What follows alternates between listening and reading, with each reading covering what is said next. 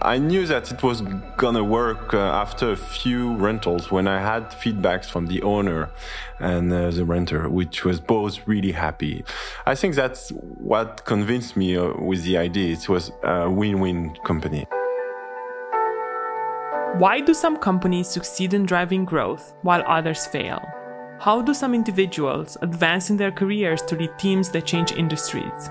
In the age of mobile, these are the stories of the companies shaping the way we interact with our world and the people who drive their growth. I'm Mada, and I'm the host for How I Grew This.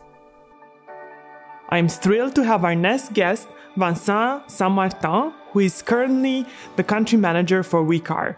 Previously, he founded and led the peer to peer digital car sharing platform that he sold to OuiCar, and we'll hear about his story. So thank you so much for joining us today, Vincent. Thank you for having me. So you've done so much as a developer, analyst, founder, head of marketing, and now you're country manager. Tell us a little bit about something about you that we wouldn't be able to glean from your LinkedIn profile. I think it's uh, difficult to notice that I'm kind of very curious person. I'm uh, I really love to deep dive some subject and uh, understand how things work. I think that's why I went uh, for engineering in the beginning, yeah. and uh, how I launched my startup uh, later on. So tell us the story. You you started as an engineer. You were also in finance for a little bit. What was the journey to starting a company? I took my master in uh, civil engineering and then I found out that I would like to go in banking. So I took a master in finance. And also I thought it would be interesting to understand how the both sides of the, how company works, uh, like uh, on the field and also in, in the financial part. So um, from that, I, I, started in WordWorks, uh, then banking, went in uh, for a journey in Congo, work in Congo for a while. Wow and when I came back from Congo, I, I launched my, my company. What were you doing in Congo? I was working for a French entrepreneur, uh, many different things. Uh, works for the for the state. Uh, he also had a plant for um, doing water, a bottle of water. He was he's doing um, building uh, selling bottle of water, but actually extracting the water, bottling it, and uh, selling it through the country. And last project, he, he had bought a, a, field in the in the center of the country, and he would like to to start uh, agriculture again wow. because it was devastated by the civil war. That's really interesting. What made you decide to like just pick up and, and go and do this in Congo? That's like not many people do that, right? No, sure, but you have to remember that's 2008. There was a there downfall. was a huge down yeah. in, in, finance, uh, and I think I started to realize that uh, banking was not my thing, and in, I needed something more concrete, some something something to, with I, purpose. Exactly. Great, and then you came back and started a company. So how did that what made you decide to start something? Was it working with a founder for a while? What made you decide to come back and then what made you decide to be a founder yourself? When I came back to Paris, first thing is uh, honestly I didn't know what to do. I had this mission in Congo that was the end of the mission. I came back to Paris and I was wondering, okay, should I go back to finance? No. Uh, and I started to go around meeting founders, friends that had started their own company and one of them told me, you should look at peer-to-peer car sharing. It seems to be something growing and it seems very fun. So I was like, okay. But at that moment, my project was to cross the Atlantic sailing, sailing the Atlantic. Yeah. And, uh, and I went to south of Spain to take the boat and uh, the meteor wasn't good. So we waited for, for one week. And after one week, I was thinking, oh, I definitely have more interesting project. I, I, mean, I couldn't sleep. I was thinking about this peer-to-peer car sharing. so I told my friends, okay, guys, you don't need me on the boat. You are enough. And uh, I'm going back to Paris. I'm going to launch this company. I think it's great. And it's, it's now, it's not later. So that's what it started. How did it take off? How did it start growing? Well, first thing, I, I didn't knew anything about internet. Uh, it was 2010, so I drew my my website on Excel, uh, send it to the uh, developer, and uh, ends up with a with a in Excel. In I've never heard that. Uh, people usually do it in like Photoshop or Word. Yeah, but I. But I guess as a banker. exactly. wow, that's amazing. No, but actually, Excel was quite good to make a draft of the of the website. So wow.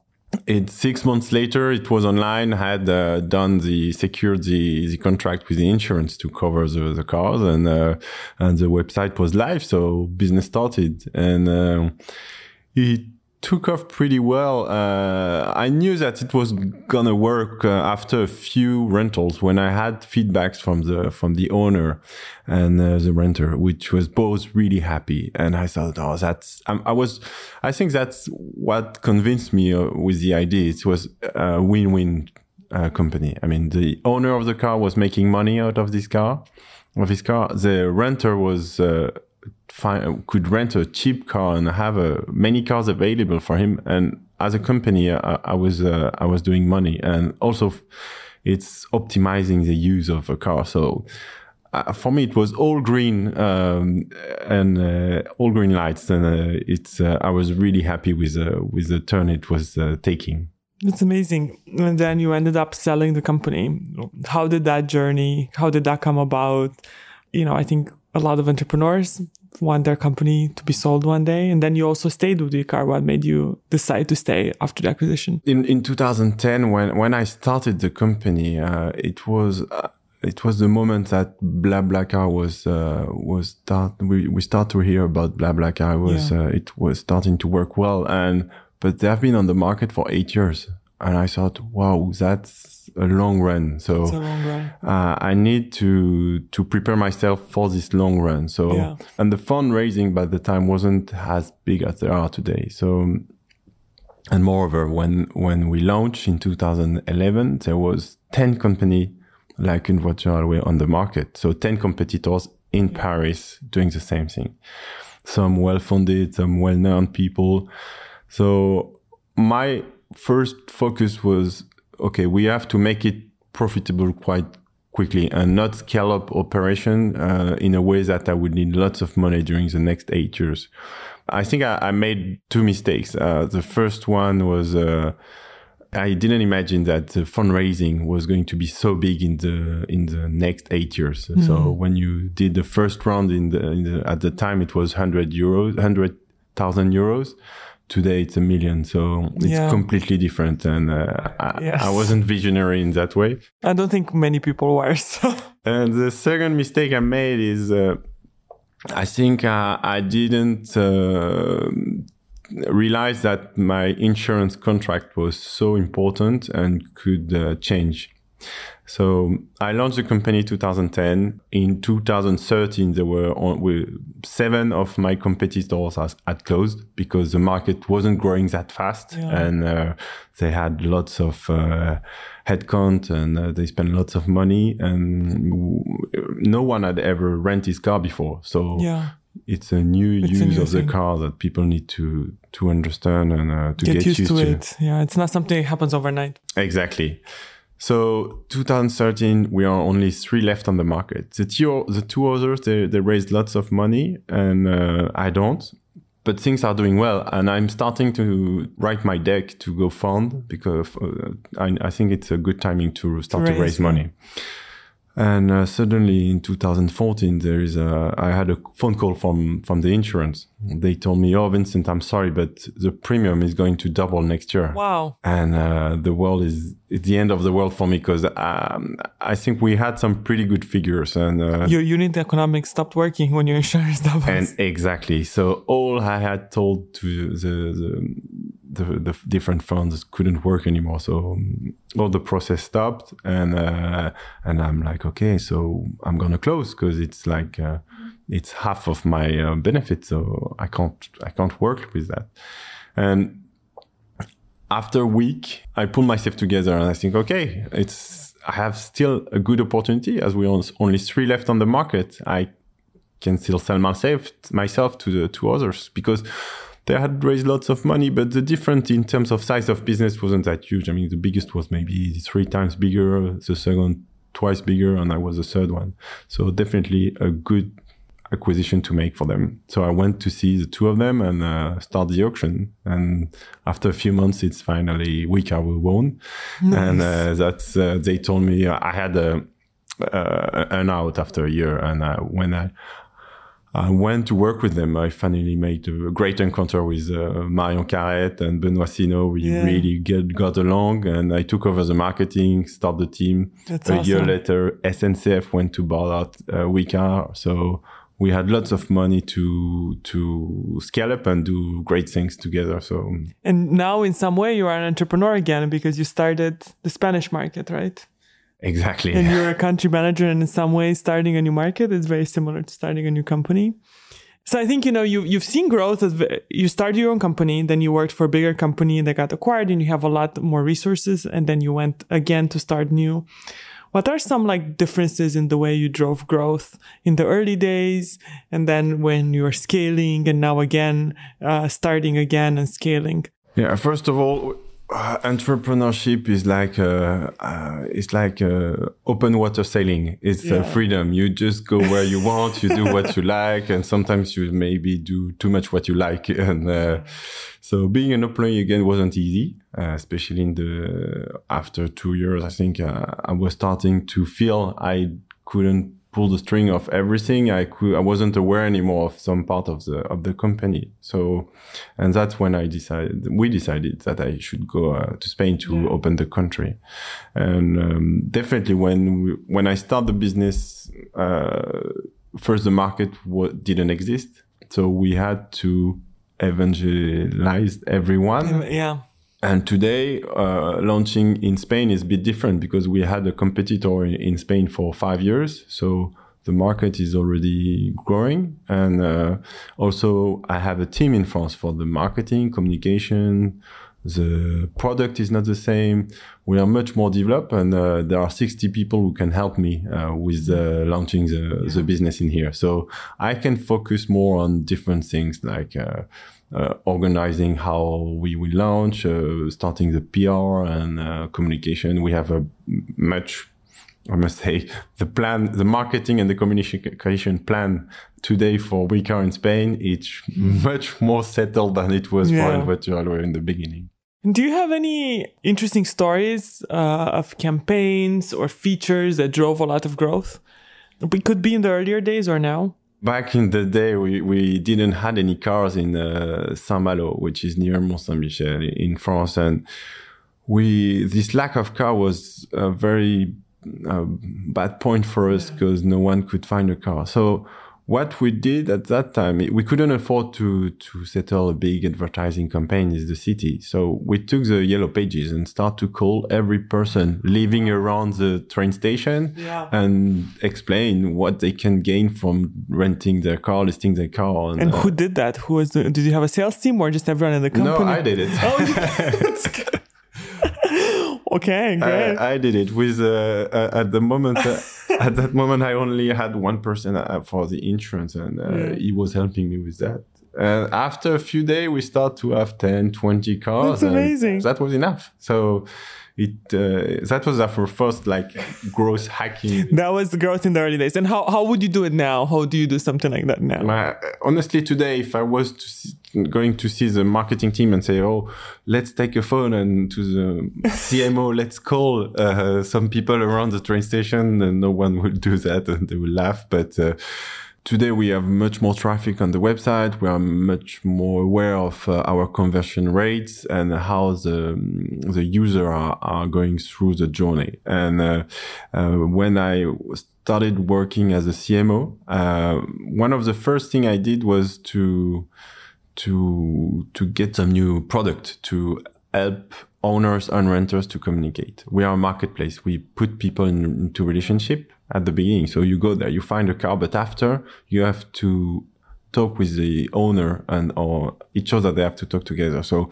at the beginning it was just a chat and now it's email sms and lately push. And every all the journey we our job is to keep the discussion going in between um, both sides of uh, of our market. So i think that was the putting a new services, a new product on the website was uh, in it increased our conversion rate uh, by um, a lot. Very cool. I love that. Any advice I think we learned from our failures? Any examples of um, failed stories or things you learned from that didn't work out? Well, my biggest fail story, I think it was uh, it was uh, honestly when the the insurance uh, called yeah. me to to say we're gonna double the premium because I, I hadn't anticipate this and. Um, and I, I, could have done two things to anticipate. First, have a bigger insurance team yeah. and have a closer relationship with uh, with our insurer in the in the long run, and how to be able to demonstrate that we were going to. It was working well. Uh, so, and the second was is having launched the fundraising before, so I could have uh, yeah. find another solution. So basically, is to try to predict I guess the unit that unit economics can change. That unit economics don't stay the same, right? I think that's a big learning for uh, every entrepreneur. Identify where are your strengths and where are your weak points, and what can jeopardize the company, and uh, where, where is the sand in the gear that would stop all the all the company, and uh, that was uh, my insurance contract uh, I think that's a good lesson for for all of us starting companies. Um, so when you think about growth in general, um, I know mobile uh, and a lot of companies have, have, have really looked at mobile as like the next generation and where users convert a lot better. How do you guys think about growth and how do you think about your mobile presence? Obviously, mobile must be very big for you. People find cars around them, but when you think about acquisition and growth, how do you look at your efforts, mobile versus web um, and desktop? For the past, I think, three years, uh, we have uh, understood that the mobile wasn't to be a, just to duplicate what's going on on the web, but uh, there it's an even more powerful tool. And if the French market is big with mobile, the Spanish market is even bigger, and we we are definitely working to take advantage of, the mobile. There are lots of features built in the, mo- the, the mobile, uh, GPS, photo, cam, everything, which is, and we need to take advantage and think our product for the mobile uh, with the mobile experience, not thinking from the web to the mobile. Then that's a step we have been working on, and uh, there is still uh, lots of uh, things to do. For example, at the beginning you had a paper contract right so you meet in person you sign the yeah. paper and uh, everyone has to be uh, able to rent the car or to just put your lease your car no, to, to rent the car. You oh, meet wow. with the owner and you sign a oh, contract. Wow, really? So today, after next step was having a, contract on your mobile. Could, so you sign on your mobile and everyone yeah. receive an email. Then we add the picture so you can take picture of the car today you don't even need the owner to be there because we connected the car with the mobile and uh, but you still to have to go through a process and i think tomorrow is just you make a quick cam of the video of the yeah. of the car and it will that will be it you you can uh, you can go and drive the car so we really had this um, evolution of uh, our product with uh, taking advantage of the mobile Got it. That's that's really interesting. So I think you've had a very interesting career.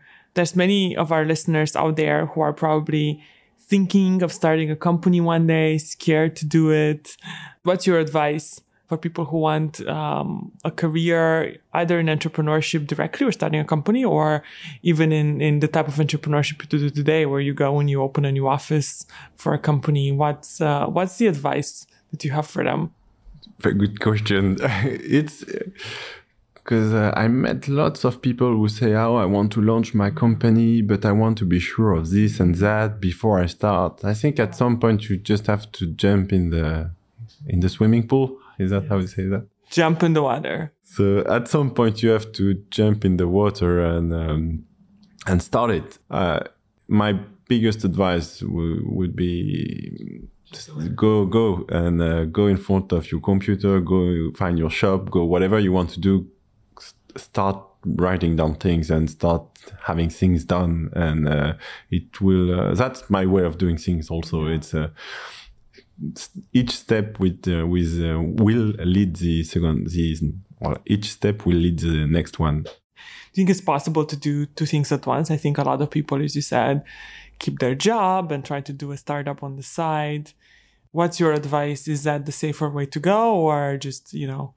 you have to jump in the deep end of the swimming pool where you can't, you're not like tied to the shore. I think it's difficult to start your company uh, when you are still working. Um, honestly, I heard a lot of uh, founders who say, "Oh, I started during the night." I heard that too. That was not my experience. exactly. Uh, I, am sleeping during the night. I can't do well two things at the same time. So um, it's uh, and if you want to do your job well, uh, at some point it takes lots of time, especially.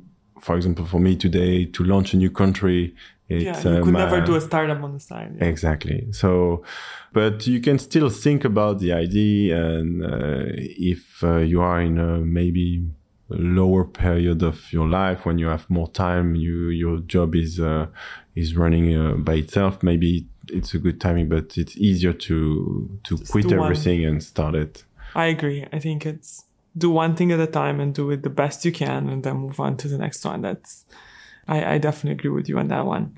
Well, this was uh, incredibly interesting. Uh, we um, really appreciate your time, and I think really interesting lessons. I love the story of how different growth can be when you're just getting started versus when you're a big company and you just target everyone and you have a large team. So, thank you for sharing. We'd love having you. So, thank you very much. Thank you so much for listening. If you like the show, please leave a review wherever you listen to this and share with someone trying to grow their career. Until next time, keep growing.